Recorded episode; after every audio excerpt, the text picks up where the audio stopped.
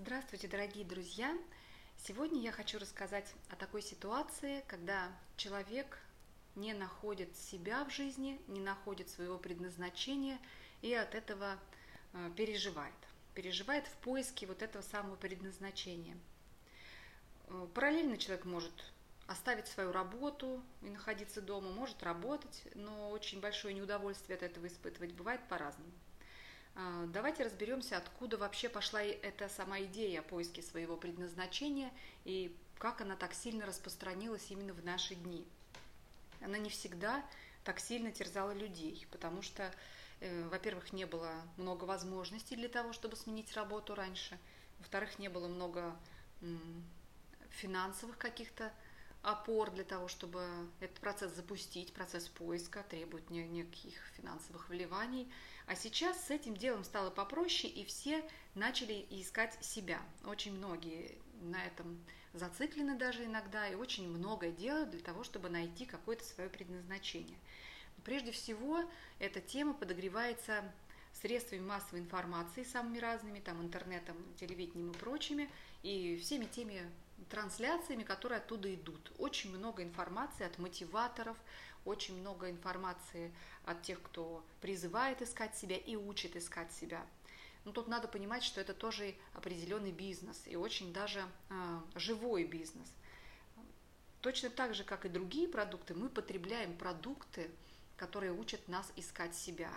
Мы потребляем вебинары, видео, какие-то книги по поиску себя, и на этом люди зарабатывают деньги – то есть э, надо понимать, что здесь эта тема нагревается еще и со стороны ну, финансовых каких-то потребностей людей.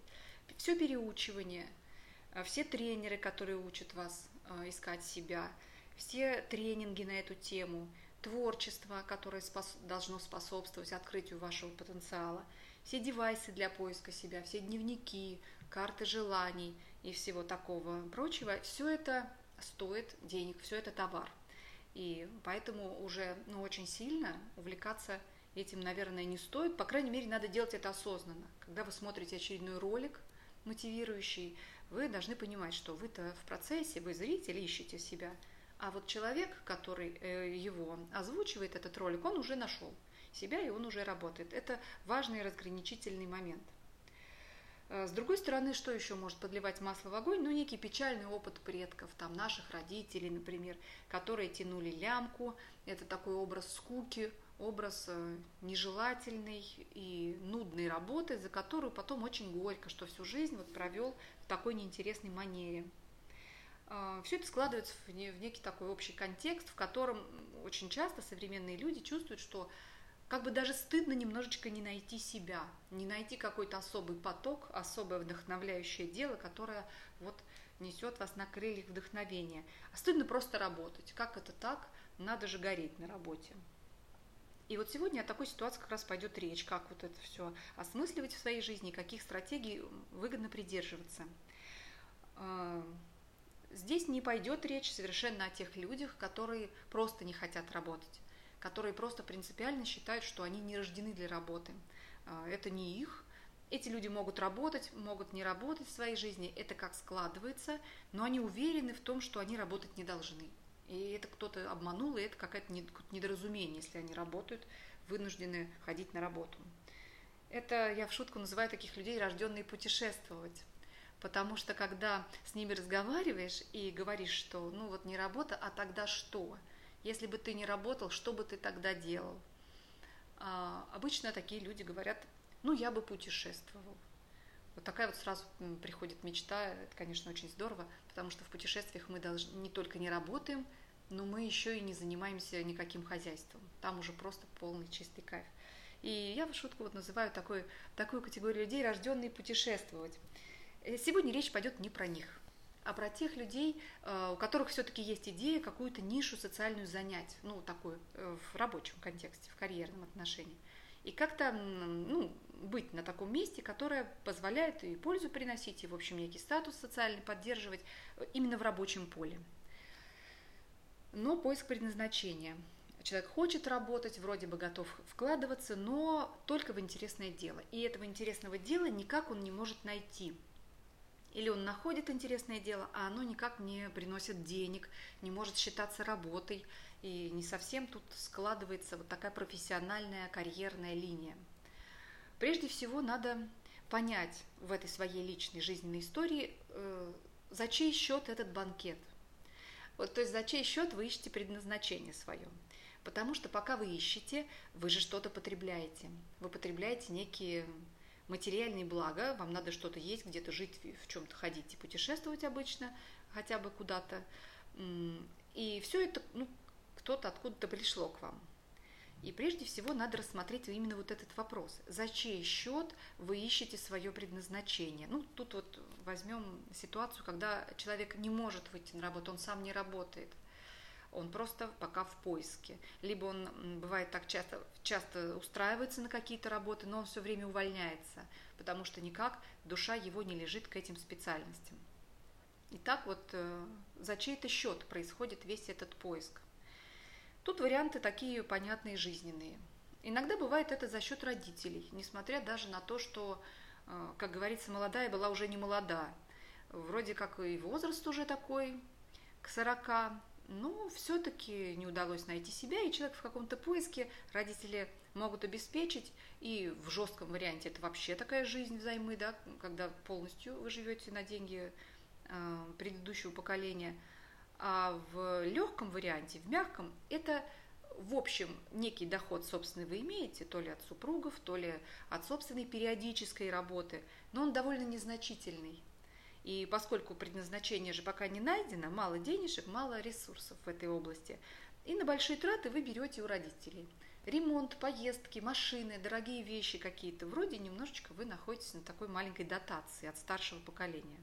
Так бывает. Родители совершенно не всегда недовольны этим делом, а даже нередко родители довольны, потому что они сохраняют при этом свою властную статусную позицию, помогают деткам и с ними очень связаны.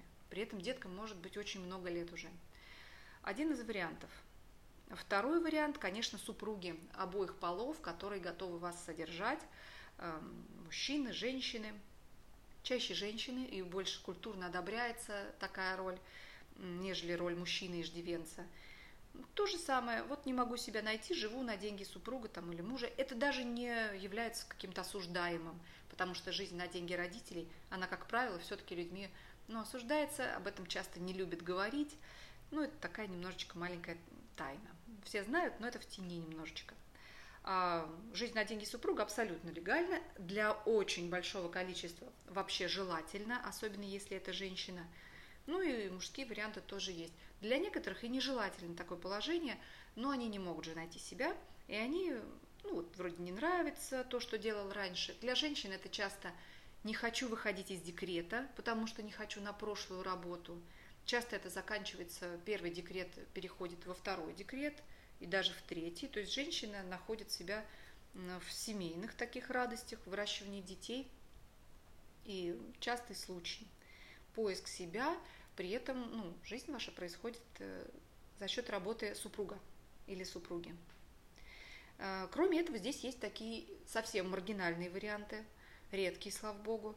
Например, жизнь на пенсию ребенка, на пенсию родителя, на то, что кто что подаст и прочие несимпатичные варианты. Также тут бывает тоже не очень часто жизнь э, ну, в стиле богатый наследник. Может так быть, что вы действительно не нуждаетесь совершенно в финансовых средствах, потому что есть некая, некий источник дохода. Это недвижимость, может быть, или какой-то бизнес, переносящий вам деньги в пассивном режиме. И тоже такой нечастый вариант, но в общем возможный. Во всех вариантах перечисленных, перечисленных вы попадаете в позицию иждивенца, человека, который живет за счет э, ну, социальной деятельности другого человека – Э, не всегда эти другие люди вообще протестуют против такого положения дел. Это часто э, вполне спокойная ситуация. Другим часто это и нравится, и выгодно, они с удовольствием вас содержат. Иногда это не так, и на эту тему возникают конфликты, но это не обязательный случай. Иногда и другие вполне, и родители, и супруги, и кто угодно, ну, кроме маргинальных вариантов – э, довольны сложившейся ситуацией и не считают, что вам что-то надо. Это тут скорее вы считаете, что вам неплохо бы найти себя и реализовать себя. Опять же повторюсь, что речь идет о людях, которые в общем работать хотят, в общем видят привлекательность в социальной деятельности, в деятельности вне семьи. Мы все насколько-то работаем и приносим пользу своим семьям, своим супругам, детям, пожилым родителям. Это деятельность, которая ну, объединяет огромное количество людей, и все почти этим заняты. А есть деятельность за пределами семьи, о которой мы вот сейчас говорим. То есть иждивенец, он в обязательном порядке что-то делает для семьи, хотя бы что-то. Но не делает ничего за пределами этой семьи. Ничего такого, что позволило бы ему наладить взаимообмен со средой в широком смысле. Ну, с обществом, с окружающими. Один из самых сложных случаев, которые в этой области существуют, это а, зависимость от фигуры, с которой вы находитесь в конфликте. Вы зависимы, а, например, от супруга, но с ним у вас острый конфликт. И ситуация эта осложняет одновременно и вашу личность, и ваши отношения с, этой конфликтной фигурой. На ее месте может быть не только супруг или супруга, но и родители – то есть родители уже достали, но от них деться некуда, потому что на их деньги вы живете. В семье уже невозможно существовать, но вам податься особенно некуда, потому что вы привязаны материальной стороной. Прежде всего, такая ситуация обесточивает личность, которая живет в таких условиях. Не всегда она вот так вот остро недовольна, потому что, в общем, позиция иждивенца, она довольно спокойная. Она не вызывает скорее хронический, базовый такой тоскливый фон э, в переживаниях личности, но редко острый конфликт. Поэтому тут вот надо понимать, что даже если вам не остро неприятно жить в позиции иждивенца, то, скорее всего, это вашу личность немножечко ослабляет или много, в зависимости от контекста жизни. Может и сильно ослаблять. Когда вы находитесь в поисках, в поисках себя, наиболее продуктивный, энергетический и экологичный такой вариант, это вовлечение себя, погружение себя в полезную деятельность вне вашей семьи. Несмотря на то, что вы не нашли себя, наилучший способ искать себя – это пойти делать то, что вы умеете уже сейчас. Даже если у вас нет на эту тему никакого горения. Не надо избегать этого опыта, пускай даже он неприятный для вас, досаждающий, потому что прячась от этого опыта, вы избегаете неприятных эмоций, но избегаете необходимости двигаться, шевелиться в, сторону вашей мечты или в сторону поиска вашей мечты. Вы спрятались в домике, вам вроде это не нравится, да, работать на той работе, которой вы владеете, но вы пока отдыхаете и от этой работы, ну и, по сути дела, от любой профессиональной деятельности.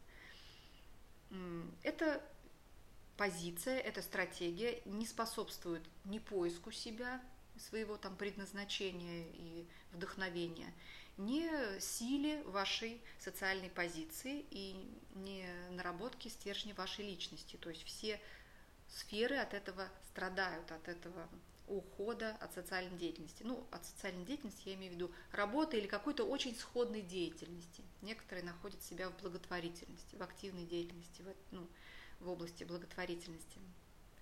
Когда вы работаете вне семьи, вы прежде всего тренируете свои социальные навыки. Вам просто приходится общаться с разными людьми, и вас это тренирует, вас это мобилизует, делает более адекватными. В такой ситуации вам и предназначение свое искать легче. Если вы э, много сидите дома или общаетесь с очень узким кругом избранных людей, э, так тоже можно прожить, конечно, иногда приятно, но ваши социальные навыки тренируются в очень слабой степени. Вы выбрали себе зону комфорта, из нее не выходите. Что еще дает э, вот эта самая работа, пускай даже не на позиции вашей мечты? Она дает очень четкое представление о себе. Оно мешает вам видеть себя гениальным, просто не нашедшим своего места. Потому что когда мы работаем среди людей, мы очень четко понимаем и видим, кто лучше нас, где у нас не получается, и где мы не дотягиваем, где мы э, не такие ловкие, состоятельные, как другие. Сидя же дома, сидя без, без работы, э, эти все вопросы могут оставаться в тени. Мы можем жить в иллюзии, что мы на самом деле ого-го, просто мы сейчас еще себя не показали. Просто мы не вышли в эту конкурентную область. А если бы вышли, то, конечно, бы там всех опередили. Вот участие в работе очень сильно этот э, такой вот флер иллюзий, он гасит. Потому что ну, трудно, да, вот работая, все-таки считать себя лучше других. Вот ничего не делая, очень удобно считать себя лучше других. А вовлекаясь в работу, это уже сложнее сделать. И это хорошо, потому что это сцепка с реальностью.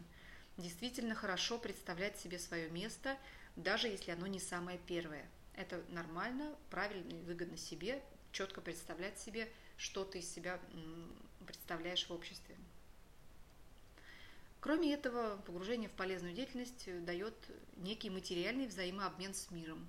Вы отдаете ему свою полезную деятельность, он вам отдает какую-то часть материального блага, да, деньги, какие-то еще другие блага, и тогда вы вот в таком взаимообмене находитесь. Очень часто люди не хотят идти работать именно из-за того, что они могут заработать слишком мало. В их семейном бюджете, в их структуре трат это незначительные деньги – и зачастую, например, женщина, выходя на работу, зарабатывает меньше, чем она отдает своей няне за то, что няня сидит с ее ребенком. И это останавливает, расхолаживает, и действительно, зачем же я пойду, когда я получу так мало денег. С другой стороны, можно вот еще как рассмотреть этот вопрос.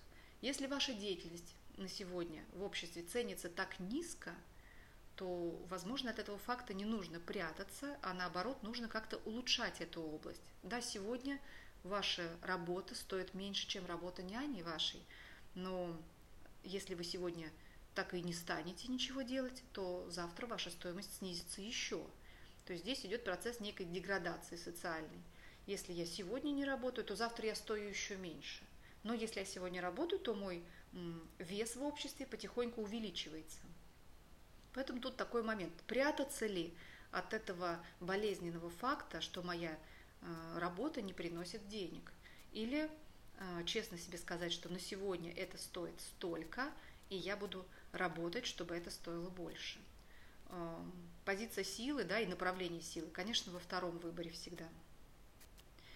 В целом можно сказать, что даже ища себя, находясь в поиске своего предназначения, лучше включаться в социум, лучше работать, хотя бы в какой-то там, комфортной для вас форме и комфортном для вас размере, но все-таки работать.